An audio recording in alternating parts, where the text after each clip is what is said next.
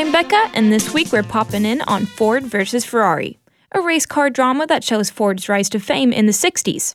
Ford vs. Ferrari is directed by James Mangold, stars Christian Bale, Matt Damon, Jon Bernthal, and Caitriona Balfe. The premise of the movie is watching how Ford got into the racing scene.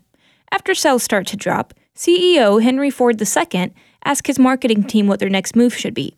They suggest building a race car and racing in not just NASCAR, but globally with the French race 24 Hours of Le Mans, a race that is watched and respected around the world. At first, Henry Ford doesn't bite, but after his pride is damaged by Ferrari, he agrees. The plot of the movie is pretty straightforward, with the race in France as their goal. As someone who likes cars, I visually liked the movie, but even if you don't like cars, the movie still has some very good scenes that you don't have to be a car lover to enjoy. The movie was two and a half hours long, but not once during the movie did I feel bored because the plot was constantly moving. Ford vs. Ferrari is rated PG 13 due to some strong action and language. Overall, Ford vs. Ferrari is a great movie. The plot is great, and the actors really bring the characters to life. I'd give the movie a 10 out of 10. This popcorn was warm, fresh, and buttery.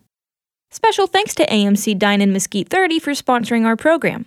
If you'd like to make sure you don't miss out on any of our episodes, you can subscribe to Pop Into the Movies podcast on Apple Podcast or podcast.com. And don't forget you can watch a trailer of the movie plus other information about the movies we review at tinyurl.com slash popintothemovies. I'm Becca and make sure to pop back in next week as we cover another movie.